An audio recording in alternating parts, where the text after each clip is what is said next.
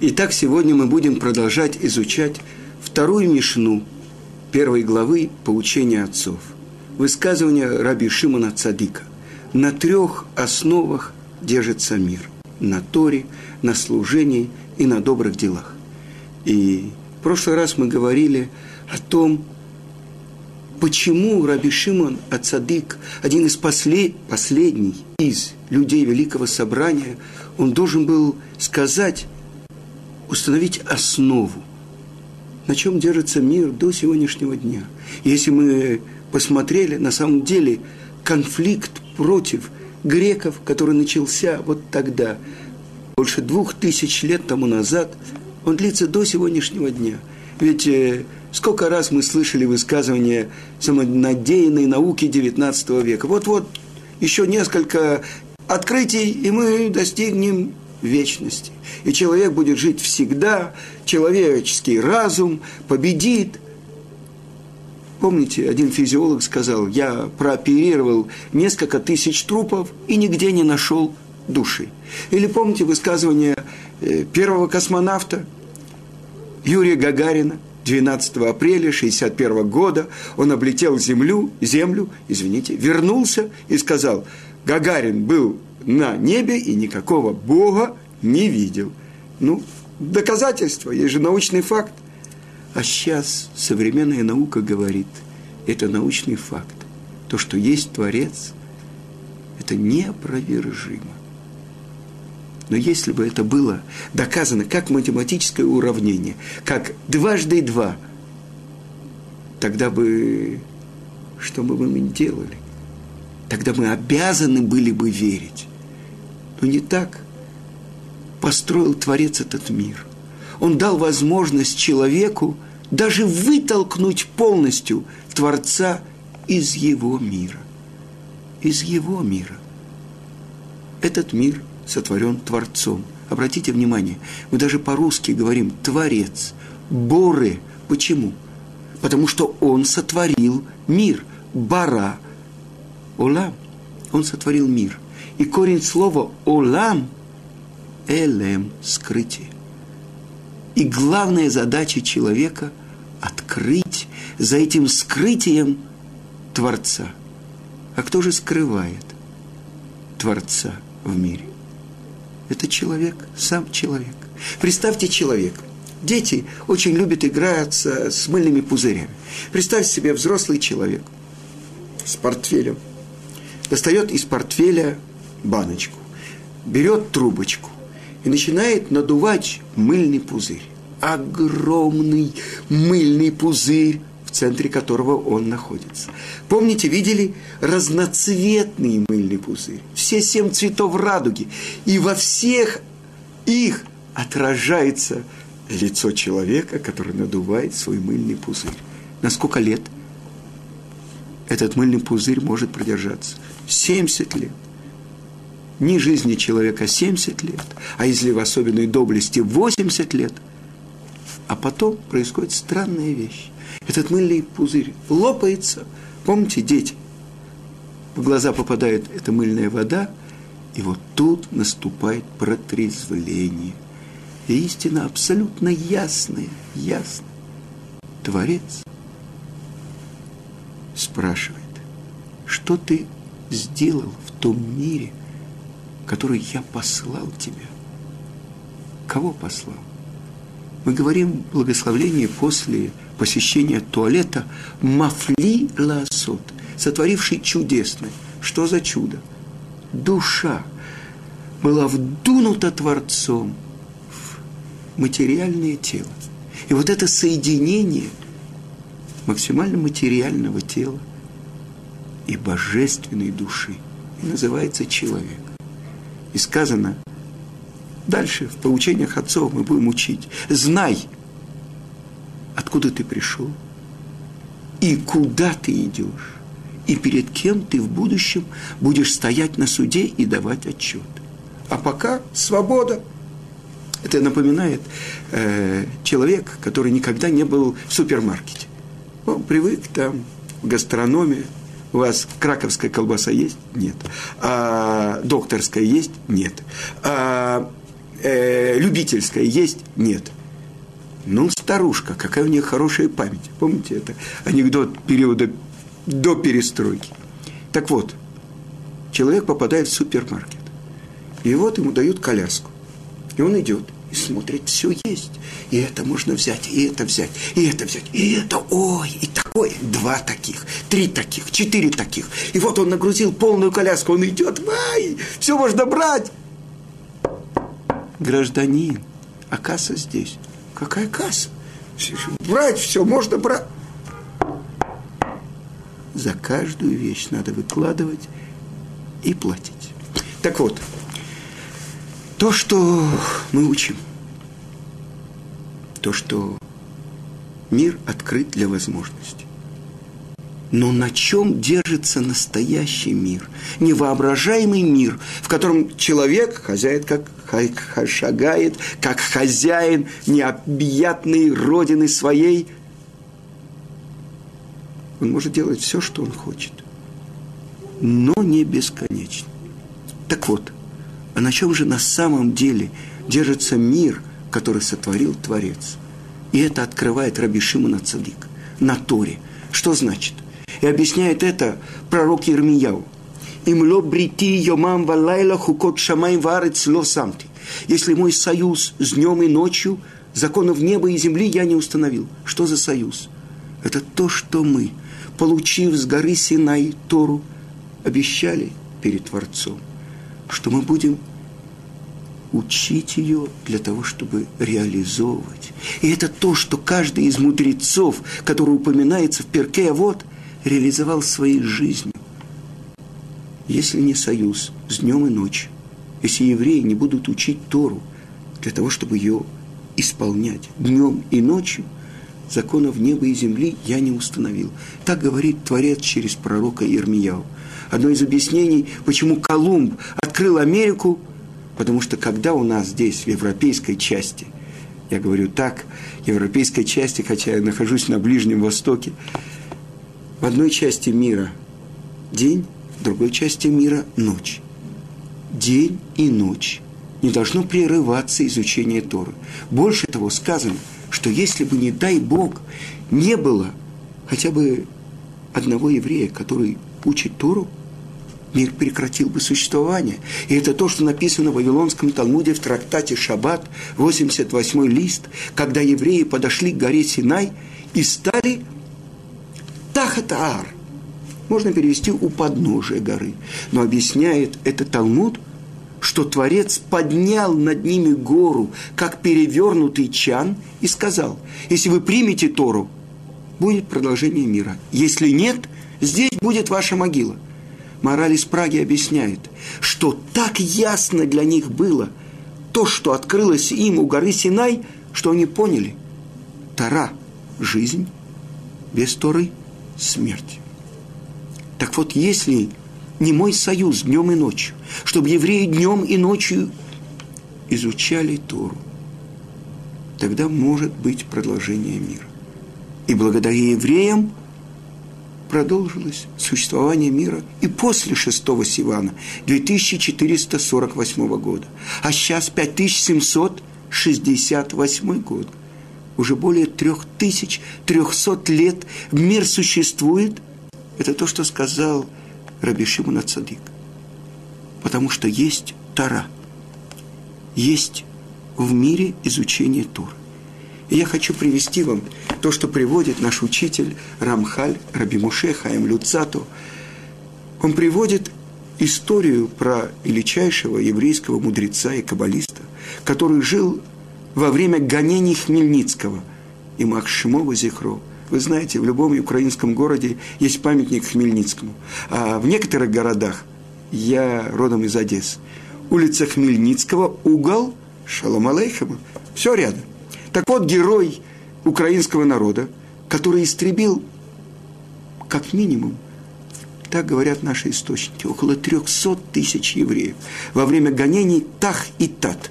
Так по-еврейски называются эти числа тех лет, когда он был. И вот величайший еврейский мудрец, раб Шимшон из Астрополя, он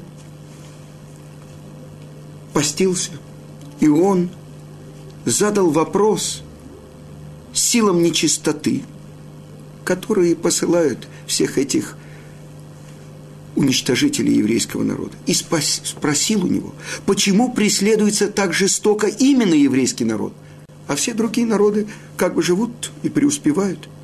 И он получил ответ. Откажитесь от трех вещей, и не будет обвинения против вас на небе, и не будет гонений, и не будет кровопролития. От чего же? От соблюдения субботы, от обрезания и от изучения Торы. И тут же собрал Равшимшон всю свою общину и сказал,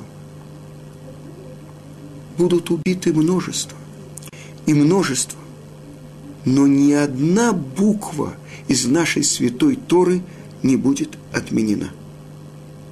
И он открыл, что изучение Торы – это смертельный яд для дурного начала – то, что называется в наших книгах ситра ахра, то, что сила, которая посылается в мир, чтобы соблазнять и отвлекать евреев, так это яд против этих сил нечистоты, а для наших братьев, сыновей Израиля, это эликсир жизни.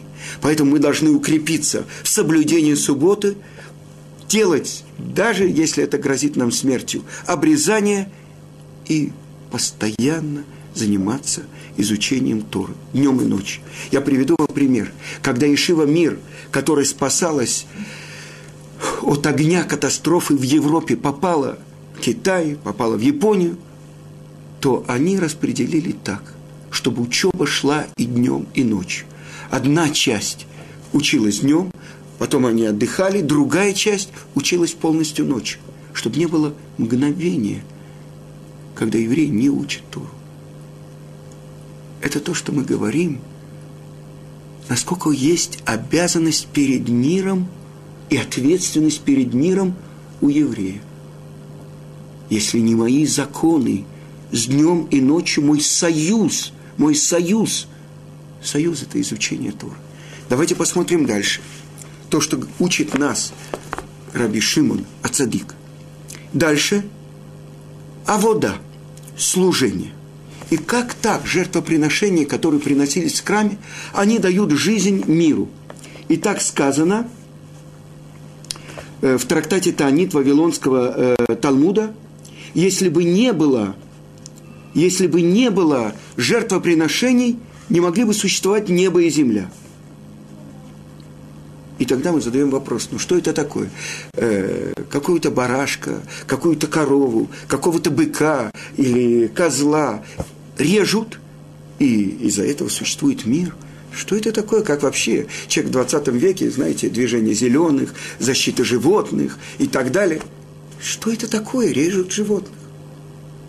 А мы с вами говорили, что четыре проосновы, на которых сотворен весь мир, это прах, это вода, это воздух и это огонь. А с другой стороны, четыре уровня мира. Это неживая природа, домем, это растительный мир, цомех, это животный мир, хай, и, наконец-то, четвертый уровень, медабер, это человек. Автор э, книги Кузари, Рабиуда Оливи, он говорит, есть еще один уровень более высокий уровень. И это то назначение, которое получил еврейский народ. Ты юли мемлехет коаним вегой кадош. Вы будете у меня народом священников и народом святым. Так вот это еще один уровень. Итак, что же это жертва, которая приносится в храме? В основном человек, так объясняет учитель еврейского народа Раби Муше бен Нахман Рамбан – смысл жертвоприношения. Когда человек приносит очистительную от греха жертву, он должен положить руки на голову жертвы и исповедаться в своем грехе. Дальше он видит, как режут это животное, как берут ее кровь, как кровь ее брыжут на жертвенник, как берут тук, э, жир с желудка и сжигают его на жертвеннике, как снимают шкуру, как расчленяют это животное, а потом сжигают его. И он должен представить, что на самом деле все это должно быть, должно было бы быть с ним самим. Сказано, человек приходил в храм, и он приносил жертву, из храма выходил абсолютно другой человек, очищенный, потому что это животное, которое ест траву. С другой стороны, это человек, который отдалился от Творца из-за своего греха. Все сказано, что жертва обязательно должна э, посыпаться солью, возливают вино. Мы смотрим, все четыре проосновы мира заключены в этом действии. Но благодаря этому что происходит?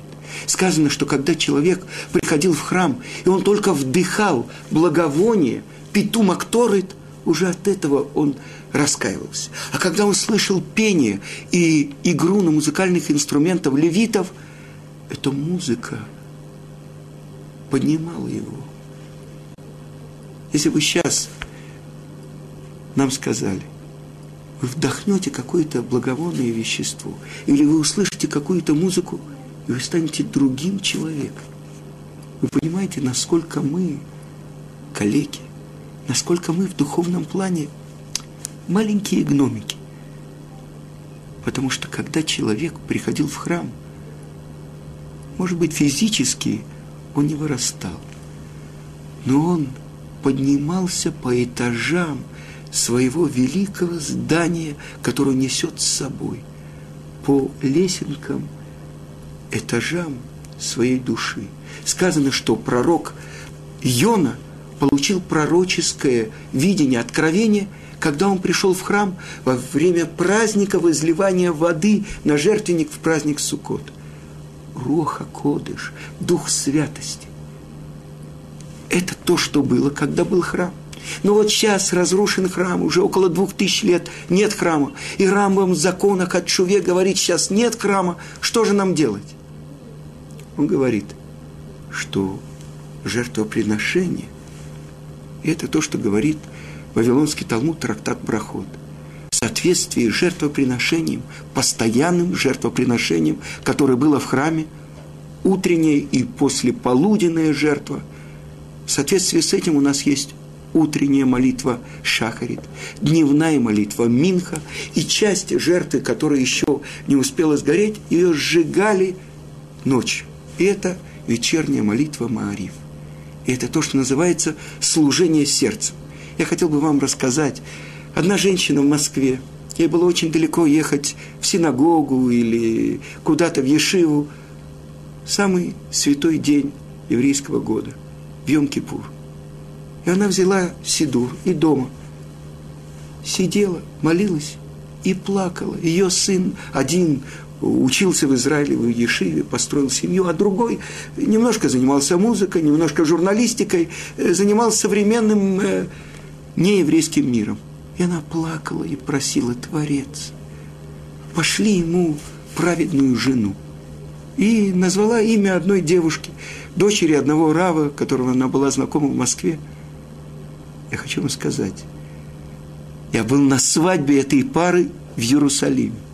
А потом эта женщина, москвичка, рассказала, как она плакала и просила. Понимаете, что такое молитва еврейской матери? А теперь третье. И на добрых делах держится мир. Аль-Гмилут Хасадим. Что такое Гомель? Гмилут Хасадим. Лигмоль – это означает, означает отдавать, не желая получить взамен. Если кто-то делает что-то другому и ждет, когда он получит от него взамен, это сделка – а вот это гемилут хасадим. И так сказано в псалме царя Давида. Улам хесет ибаны. Творец построил мир, чтобы он был построен на законах безвозмездного отдавания, хесета. И вы знаете, если мы возьмем справочники, которые есть в Иерусалиме, телефоны, что такое гмах, гемилут, хасадим? Каких только фондов безвозмездной помощи нет. Есть фонд – Э, беспроцентных суд. Есть фонд, э, скажем, всего того, что необходимо для субботы. Хал, вина и так далее. Есть фонд в каждом еврейском районе. Фонд лекарств. когда э, закрыты все аптеки, или когда неожиданно пришел к вам гость, мы, вы всегда можете прийти и найти лекарство в таком фонде. Или, например, фонд сосок. Ваш ребенок в 3 часа ночи прокусил свою соску, он не может заснуть. Есть адрес, телефон, вы звоните, стучите, вас встретят с улыбкой, какие соски вам нужны. Выбирайте. Фонд потерянных детей. Представляете себе, в субботу ребенок вышел из дома, э, машины не ездят, только скорая помощь, э, чтобы отвезти, э, рожать, или, не дай бог, что-то другое. Так вот, ребенок идет, так есть семья, где собирают этих детей, всегда можно их там найти уже люди думают, э, фонд книжек, фонд кассет, фонд безвозмездной учебы, фонд бритов. У меня три раза откладывался брит э, моего сына. И кто делал всю еду? Все соседи моего района. Третий раз, когда нам уже было неудобно, мы уже с женой стали и начали натирать салаты, и в третий раз состоялся брит. Вы понимаете? Олам хесет ибаны, аль гмилут хасадим, о безвозмездной помощи один другому. На этом держится мир. Потому что ради этого Творец сотворил мир. Когда я буду думать о том, что не хватает вам, как я могу вам помочь, а вы будете думать о том, что не хватает мне, это та основа, то, что мы будем потом учить. Это то, что сказал Раби Акива. На этом держится мир. Это одна из главных основ мира. И полюбить другого, как самого себя – это главное правило Торы. Вы понимаете? Не просто так мы говорим, что весь еврейский народ – это братья, что весь еврейский народ – это единый организм. Ну как, человек упал, да, он может сказать, ну какое дело голове до того, что поранилась моя нога. Я хочу вам привести то, что сегодняшние события сегодняшнего Иерусалима. Вы знаете, события наших, наших дней – пятницу армия обороны Израиля вошла в Газу. И вот сегодня в автобусе, сегодня первый день недели, я ехал, и меня спросил молодой солдат, который возле меня стоял, сколько ехать до главной автобусной станции. Я спросил, а почему? Он говорит, я еду на похороны. Я говорю, что, почему? Мой близкий друг погиб там, в Газе. Ему было 20 лет я ему рассказал то, что описано в Талмуде, про двух людей, которые спасли целый город, взяв на себя вину и были казнены римским наместником. И сказано в Талмуде, что ни одно творение не может себе представить плату, которую получают Аругей Луд, убитые в Луде. Одного звали Лулианус, а другого Папус. Так он мне сказал, как погиб его друг. Он был боевым фельдшером. И он пополз, чтобы перевязать раненого. И когда началась стрельба, он накрыл его своим телом. Он погиб. Так вы понимаете, это событие сегодняшнего нашего дня. Это еврейский народ.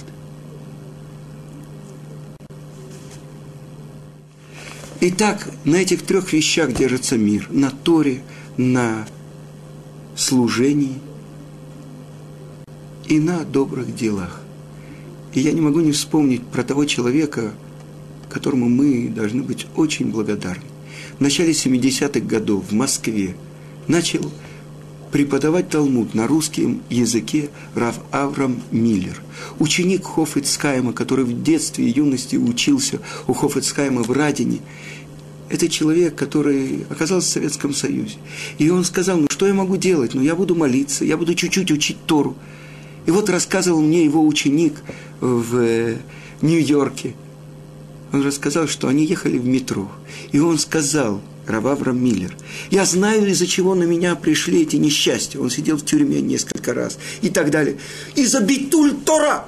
И так он крик, закричал прямо в метро. Начали люди оглядываться, но они не поняли, что такое. Из-за того, что я не постоянно изучал Тору. И в 50 лет я сделал полную чуву. Я бальчува. И он пришел в синагогу. Отказался от заработков, от всего. С утра до вечера он преподавал. А когда приходил молодой человек, который не понимал на идыш, он переходил на русский язык. И он объяснял, объяснял на русском языке. Старики были недовольны. Нам запретят учиться. Ничего.